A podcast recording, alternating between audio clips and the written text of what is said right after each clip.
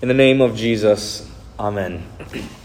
Dear Saints, last week we learned that the benefits that baptism gives are this that it works the forgiveness of sins, it rescues from death and the devil, and that it gives eternal salvation to all who believe this, as the words and promises of God declare.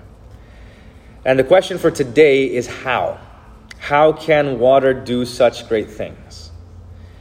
Well, in order to answer the question, I first need to say this that when God planned this world, and when He planned the heavens and the earth, and He planned to create us, He planned to knit you together in your mother's womb, and when He planned even to redeem you from all of your sins, He did not ask anyone's advice. He didn't ask for anyone's guidance or help or their direction. He didn't ask if anyone anyone if he should take our place and be beaten upon the cross, mocked and spit upon, wear a crown of thorns, and then die upon the cross. He didn't seek counsel for any of this. It was his design, his plan, it was his choice. And he simply did it. And we don't reject or argue what he did on the cross. We simply bow our heads and we marvel at what he has chosen to do for us. And just as the Lord did not ask anyone their advice on how to win our salvation, so too he did not ask anyone's advice on how to give and distribute the salvation. He didn't ask for input or ideas or our recommendations. He didn't ask if we would like for faith to come by hearing the word of Christ or if we would like to be saved by the water of baptism, or if we would like for him to forgive us through the very body and blood of Christ in the bread and wine of the Lord's Supper. He didn't ask about that. This too was alone God's decision and plan. He simply gave these things. And just as we don't reject his crucifixion because nobody asked for it, neither do we reject the way in which he applies the merits of the crucifixion to us. That is through baptism and the Word and the Lord's Supper. We simply bow our heads and we marvel at what the Lord chose to do for us. Now, uh, you, you, would think I could end the sermon right here uh, because everyone would receive this with joy and say, Thanks be to God. Uh, you'd think that Christians wouldn't argue this or fight this and gladly give their confident amen and say, Look, whatever the Lord has said, that is how it goes. However, He wants to give it, that is how I'll receive it. And yet, history proves the opposite that people have rejected the Word of God, they have fought against it. And the reason they've done so is because they read the Bible with their own philosophical presupposition before reading the text. In other words, they already made up their mind about what God could and couldn't do, what He will and won't do before they opened up the Bible, before they picked it up. So, take for example a man by the name of Ulrich Zwingli. He was a leader of the Reformation in Switzerland about 500 years ago and he completely rejected the means of grace. He rejected baptism and the Lord's Supper. And he rejected the way in which God gives us salvation through these things. And the reason he did this is because he had this idea in mind before reading the Bible. This was his thinking, his thought process. He says, Look, God can do anything. And so, since God can do anything, that means he doesn't need a means of grace. He doesn't need a vehicle or an instrument to get this stuff to us. He can just give it directly to us immediately. So, therefore, since God doesn't need to use the means, He doesn't need water or bread and wine or the word, since He doesn't need it, therefore, He doesn't use it. That was His thinking. Simply put, God doesn't need to do it this way, therefore, He doesn't do it this way. And so he concluded that baptism is then unnecessary. In fact, baptism is a hindrance to the Christian life, is what he would say. And what he did is he had a conclusion in mind first, and then he read the scriptures.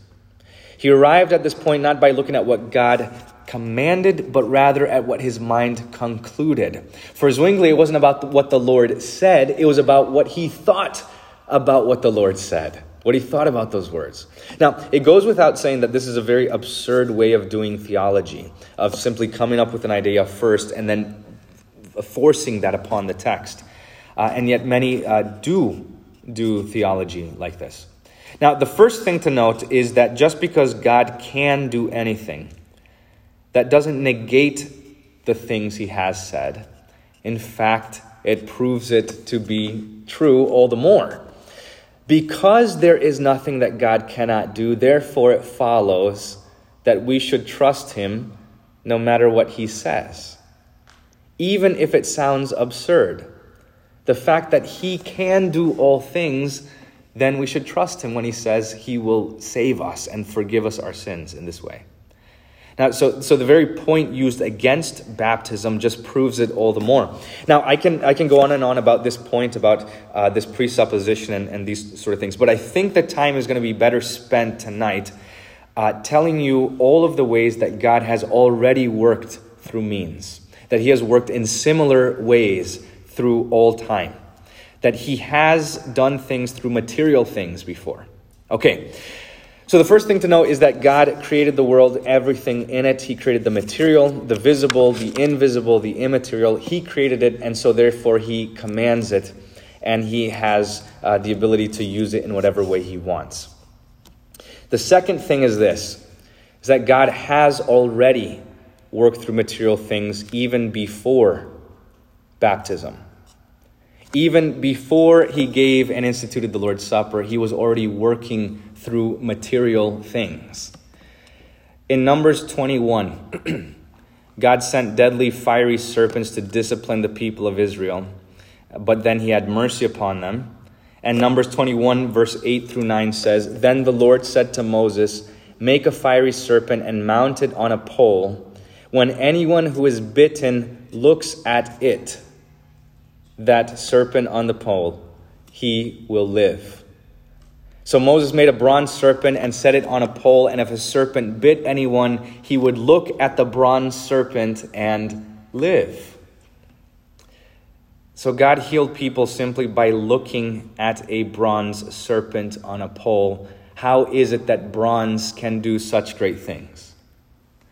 In Exodus chapter 3, verse 5, God said to Moses, Do not come near, take your sandals off your feet, for the place on which you are standing is holy ground. Now, how can that be? How can dirt do such great things?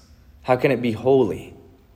In Luke chapter 8, it says that as Jesus went, the people pressed around him, and there was a woman who had a discharge of blood for 12 years. And though she had spent all her living on physicians, she couldn't be healed by anyone. She came up behind him, behind Jesus, and touched the rings of his garment, the fringe of his garment. And immediately her discharge of blood ceased. How could wool or linen heal a woman of her sickness? How can cloth do such great things? God not only can do great things through materials, but He actually has. Even more, it's not like baptism is the first time that God is doing something great through water. Uh, he has done this throughout all history. Genesis chapter 1 teaches us that God created the birds of the air and the fish of the sea through what? Through water. Exodus 7 says that God told Aaron, Take your staff, stretch out your hand over the waters of Egypt, over the rivers, canals, ponds, and the pools of water, so that they may become what? May become blood. And there shall be blood throughout all the land of Egypt, even in vessels of wood and in vessels of stone. Exodus 14 teaches us that God commanded Moses to stretch his hand over the sea, and then it says the Lord drove the sea back by a strong east wind all night and made the sea dry land, and the waters were divided. Again, it says that God commanded him to stretch his hand over the sea again, and then it closed upon the Egyptians. Later, Joshua did the same thing. In 2 Kings chapter 2, God made an axe head of iron float in the water. In 2 Kings chapter 5, Naaman washed himself in the water and he was what? Healed of leprosy. In John chapter 2, Jesus turned water into wine. In Matthew 14, Jesus walked on water. In Luke chapter 8, Jesus calmed the wind and the waves. So you tell me, how is it that water can do all these great things? How can water make fish and birds? And how can water move and divide in half? And how can water turn into blood? How can water make iron float? How can water heal a man of leprosy? How can water turn into wine? How can water be walked on? How can water listen to and obey the voice of Jesus? How can water do such great things? In all of these cases, the water was just water. And yet great things happened. It was not the thing, it was not the water, but it was the Word of God in and with the water in all of it. And if God did, if He did these physical things and these miracles through things and through water, can He not also do spiritual things through the water? Can He not also forgive your sins and adopt you and make you His own? Can he not crown you with salvation and give you eternal life through water? The same God who created water with the word from his mouth to begin with, who took away diseases through water, who turned water into blood and wine, is the same God who says that baptism now saves you. So, why would we accept and trust and believe in what the Lord has said and done in one place of the scripture? But reject what he promises and reveals in another. The same God who worked through all these things is the same God who works through the water of this font. Here he promises that something greater than all of these miracles is going on. Here he promises that he washes away the sin from your soul. Dear Saints, what you have received in your baptism is everything that Jesus achieved on the cross. Everything he poured out for you on Calvary is what he pours onto you in this font. The power of baptism is not from the water, but it is from the God who made it. The water obeys him and does what he commands it to do. And if he sends the water to do this, to be the means by which he saves you, then it does so because God is the God of all creation even the waters recognize him to be the Lord. And if the water itself obeys the Lord, then who are we to disobey him? If this is what the Lord has chosen to do, then who are we to argue? God has offered the merits of his Son to you in baptism to be the solution to sin and to guilt and to death. It was God Himself who made the promise to wash away your sins in baptism. And if that then is the way the Lord chooses to save you, then we simply bow our heads along with all of the saints in the Old Testament, all of the saints in the New Testament, all the saints throughout the early church for 2,000 years up to this very day. And we say, when the Lord says, Baptism now saves you, we simply say, Amen. Yes, Lord, so shall it be. How can water do such great things? Certainly not just water, but the Word of God in and with the water does these things, along with the faith which trusts this Word of God in the water. Amen. The peace of God, which surpasses all understanding, guard your hearts and your minds in Christ Jesus our Lord. Amen.